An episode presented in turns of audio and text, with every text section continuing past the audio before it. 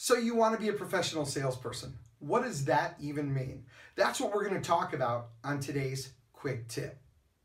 Listen, a lot of people think that to be a professional salesperson, you have to have the gift of gab, or you have to be a fast talker, maybe be even a little bit pushy, or sometimes they say that the best salespeople tend to be dishonest. Well, let's smash a few of those myths, because I'm here to tell you that to be a great salesperson, the most important thing you have to do is care. What do I mean by that? First and foremost, let's start with your attitude. You've got to care about having a great attitude. How can you help others feel good enough to make a decision if your attitude isn't great as well? You also have to care about your own personal growth. The best sales professionals in the industry are constantly educating themselves.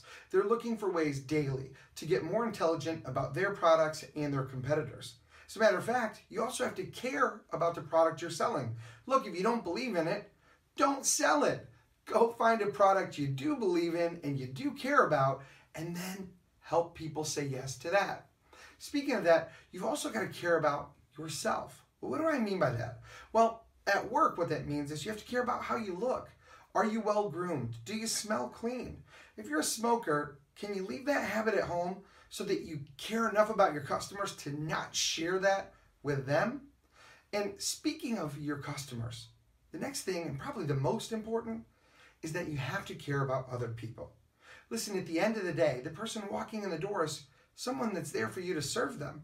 And when they're coming into your business, whatever it is you sell, whether it's real estate, automobiles, or lattes at Starbucks, someone is trusting you enough to give you their hard-earned income in exchange for a product that you represent, and more importantly, in exchange for that time and relationship with you. So we have to care more about that person and their experience than we do about our immediate wants and needs. And here's the great thing.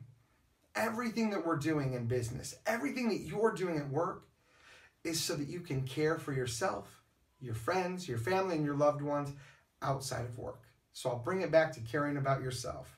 If you care enough to serve people well, you'll be provided for well enough that you can do all the things that you care about outside the office.